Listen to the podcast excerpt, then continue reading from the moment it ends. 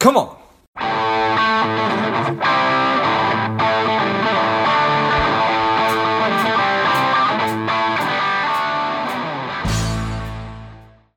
Welcome to Lifeblood. This is George G, and the time is right. Welcome to today's guest, strong and powerful Matthew Murawski. Matthew, are you ready to do this? I'm excited. Yes, let's go. All right, let's let's go. Matthew is he's a financial advisor with Goodstein Wealth Management. He's helping people create the futures that they want. Matthew, tell us a little bit about your personal life, some more about your work, and why you do what you do. Well, I'm a, uh, a transplant here in Los Angeles. I'm a, a Buckeye, uh, you know, from the uh, great state of Ohio.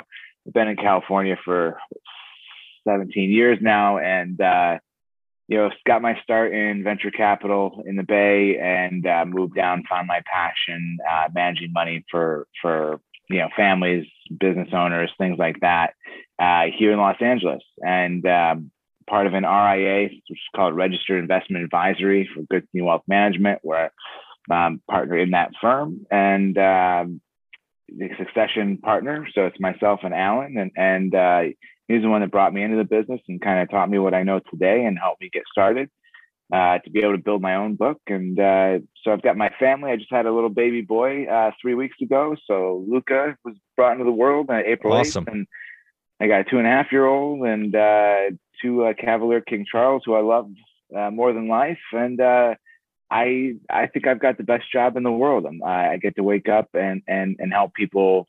I get to be successful by helping people be successful in in, reti- in retirement. So I I, I uh, you know I get to do what I do and, and and get to watch the markets and there's always some new challenge or something new every day, uh, which keeps me on my on my toes. I appreciate all that. Congratulations on on Luca. Thank you, thank you. It's awesome. All right, so new challenges every day. We've we've been living through a time where it seemed like the market just went up and up and up and up for like 500 years at this point. It feels like it's been a long time.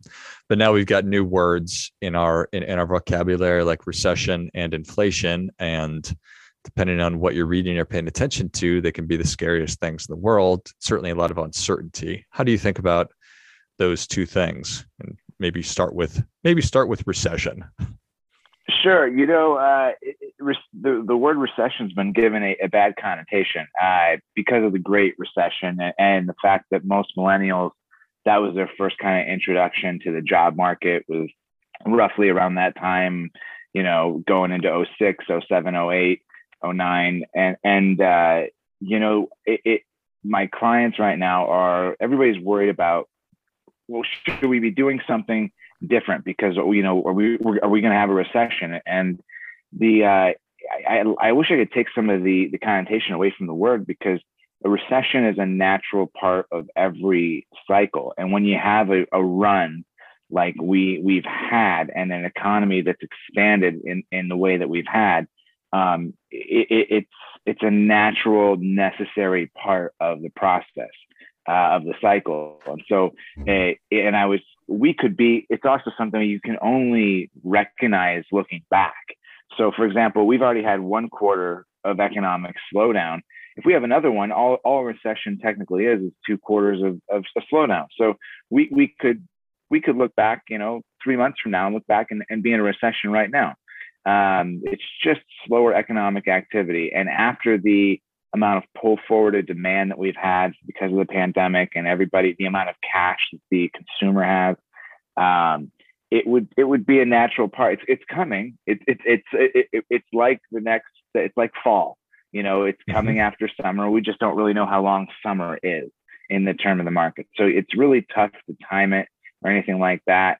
Um, but uh, it's gotten a really bad name. But it's kind of like the common cold. You're going to get it every so often. It's going to come on a cycle because you can't just have this this upward cliff of just growth, growth, growth, growth. There's always a plateau, a little decline, a little. You know, it, it's it's a it's a gradual chart upwards, and that's what you really want. Um, because if it was just a steep climb upwards, something's really wrong, and something's uh, something's not not quite right because that's just not the way the world works. Yeah, I appreciate that. And so just having a better understanding or recognizing the market does go through cycles and perhaps this has lasted a little longer than we expected, but it's going to. This is something that's going to naturally happen. And to your point, it makes for a more healthy market versus everything just going straight up because then theoretically speaking, it could come straight down and be a lot more painful. Yeah, exactly. Because, you want to have, you don't want to have these cataclysmic drops where, where all of a sudden, you know, a 40 to 50% drop in the market is not not your average two to three year kind of cycle, right? Uh, roughly, it looks like every eight to 10 years now, if you look over the past, you know, about, about 20, 30 years, you get one of these big events via the dot com, then you had the financial crisis, then you had COVID, you know, so things that aren't, aren't related, they all all very different circumstances, but roughly, you know, it, it shouldn't be something you, you don't want to just climb straight up. Otherwise you get these crazy drops in the market and it really hurts the average investor because money is so emotional um, it's more emotional than anything else and, and people uh, i just told uh, a client this yesterday i'm like you know fear is not a strategy uh, being afraid of what's coming is not a strategy i said you know um, the lady was 62 and, and she's in great health and her parents lived into her 90s and i said there's every bit of evidence that you're probably anything can happen but you have to plan for almost another 40 years.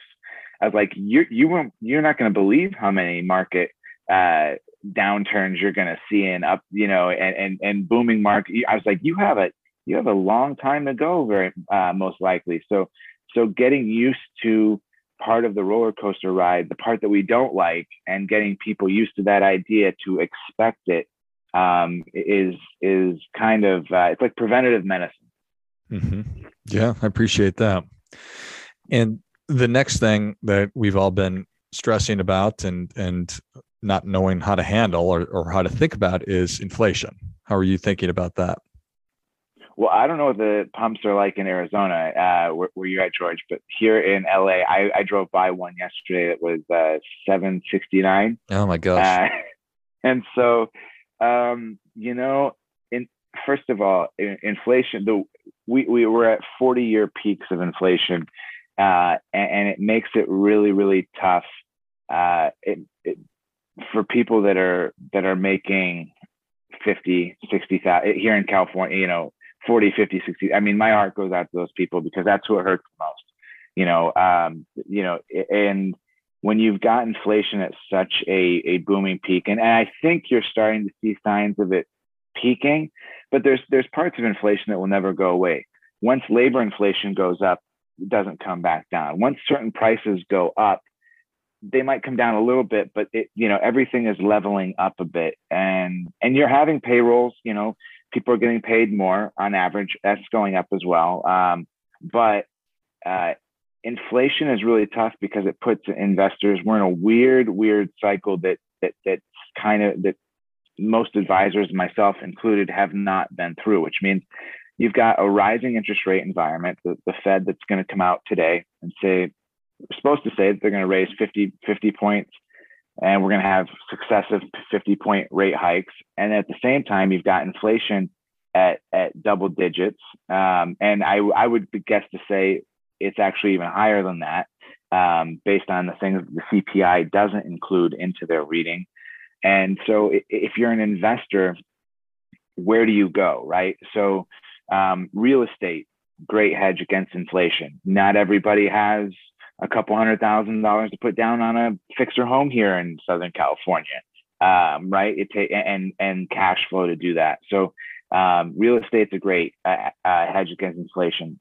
Real assets. So when we say real assets, we're talking about stock. And when we say stock, I try to get program people out of thinking, oh, the the the gambling machine of the market. You think stock, like you want to you want to be an owner.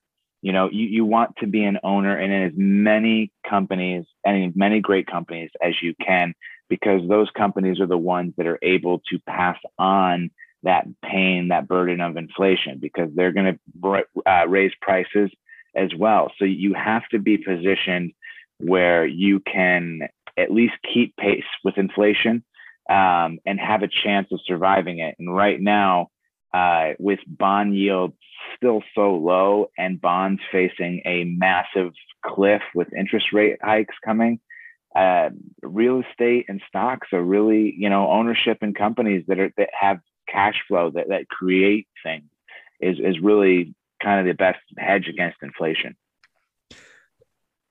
Now, obviously, the answer to a, a question from a, a, good financial advisor is it, it depends. Uh, how are some of the best ways that you found or most effective ways to get exposure to stocks? Is it buying individual companies? Is it buying broad based ETFs? Yeah, I, I, like to do both. For me personally, um, I have the risk tolerance of like a mountain goat, though. Uh, I mean, I, I, I moved across the country uh, in the middle of January in a Dodge Neon with three hundred dollars in a sleeping bag in my in my car.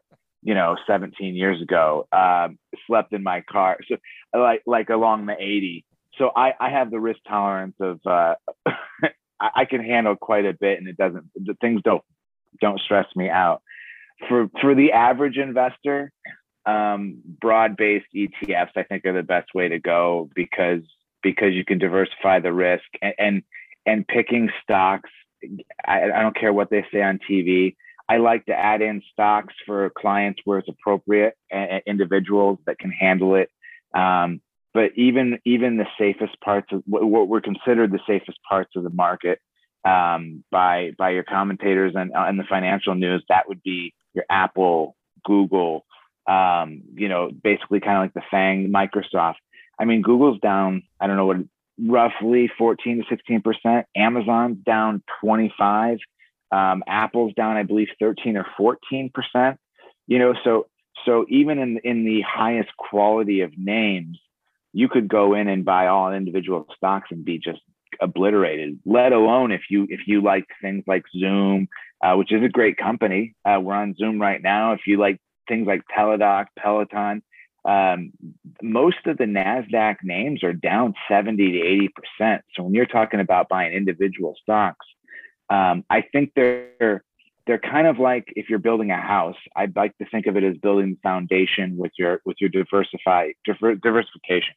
That way, it protects um, some of that single stock risk. And then I, I view single stocks for most investors as kind of like the jacuzzi on the back porch, the, the moonlights on the top, things that aren't necessary to have if you're if you're not a relatively sophisticated and involved uh, investor, um, but things that can add, you know, kind of like that uh, extra bump in the portfolio if you do it right. But if you if you don't, and choosing individual stocks is is is not an easy game. Um, then it, it's for most people it's better to stay stay diversified just because you, you'll get that long term market average um, and over time it's it's rewarded people and I, I don't expect that to change yeah i think that's great a great way to think about everything and i was just looking like is netflix the end in fang and that certainly has not done very well as of late so that's evidence right there you mentioned that those other big names have have have gone down exponentially, and certainly Netflix has fallen off an absolute cliff. So you just never know. Um, yep. Did the Dodge Neon make it all the way across the country, Matthew? You know, you know it did, but but realistically, I'll tell you, it's only because that I I uh, I kind of helped myself through school as a mechanic, so I had rebuilt the entire car. The lady sold it to me, uh, put a new motor, transmission, everything into it. And then when it needed brakes, she didn't want to do brakes. So I, I, I, I bought it from her and, uh, and put brakes on it. And, and that was my ride and lasted a whole year out here before it exploded on the top of the hill. okay. Nice. Like full barbecue kind of a deal. Yeah. Yeah. It, it just, uh, you know, it, uh, th- those hills up in Northern California. Uh, I, I lived up on top in Marin uh, right across the Golden Gate Bridge. And one day it just fin- finally had enough smoke steaming out. It was, you know, it did everything I ever needed it to do. And that by far, that was one of my favorite cars, it, you know, so. Well, there you yeah. go. Served its purpose. I love it. Served its purpose. Well, Matthew, the people are ready for your difference making tip. What do you have for them? Difference making tip is, is realize that, that fear is not a strategy no matter what if it's your business if it's your if it's your investments if it's your kids whatever it is in your life fear is not a strategy that's my theme for the week with what we've gone through the last two Fridays. And fear is not a strategy, and realize that that most things in life are a cycle at some point. So when you know, realize no matter whether things are going great or things are going really bad or things are really boring at the time, uh, that that things are a cycle, and that you'll you'll go through the same cycle over and over and over again, uh, and, and not to be afraid when you're at the part of the cycle like we might be in now, uh, you know, in in the markets where where things look really ugly. Um, it's usually the time where you have the most opportunity. Well, I think that that is great stuff. That definitely gets it. Come on. Matthew, thank you so much for coming on. Where can people learn more about you? How can they engage with you? You know, um, I, I, love Instagram. It's it's it's uh, it's my favorite platform. It's uh, Murawski.mj. So M U R A W S K I dot MJ is my Instagram tag. I try to put up content that I just think is interesting. Just not trying to sell anything, just stuff that I think is interesting. So hope I found that other people do. And, and uh, you can find us, our website is goodsteinwealthmanagement.com. Um, and uh, it was a pleasure being here with you, George. I appreciate Love it. Love it. Yeah, it was great talking with you as well. If you enjoyed as much as I did, show Matthew your appreciation and share today's show with a friend who also appreciates good ideas. Go to goodsteinwealthmanagement.com and then find Matthew on Instagram his handle is murawski.mj, M U R A W S K I.mj. I'll list all that in the notes of the show. Thanks again, Matthew. Hey, thank you, George. And until next time, keep fighting the good fight. We are all in this together.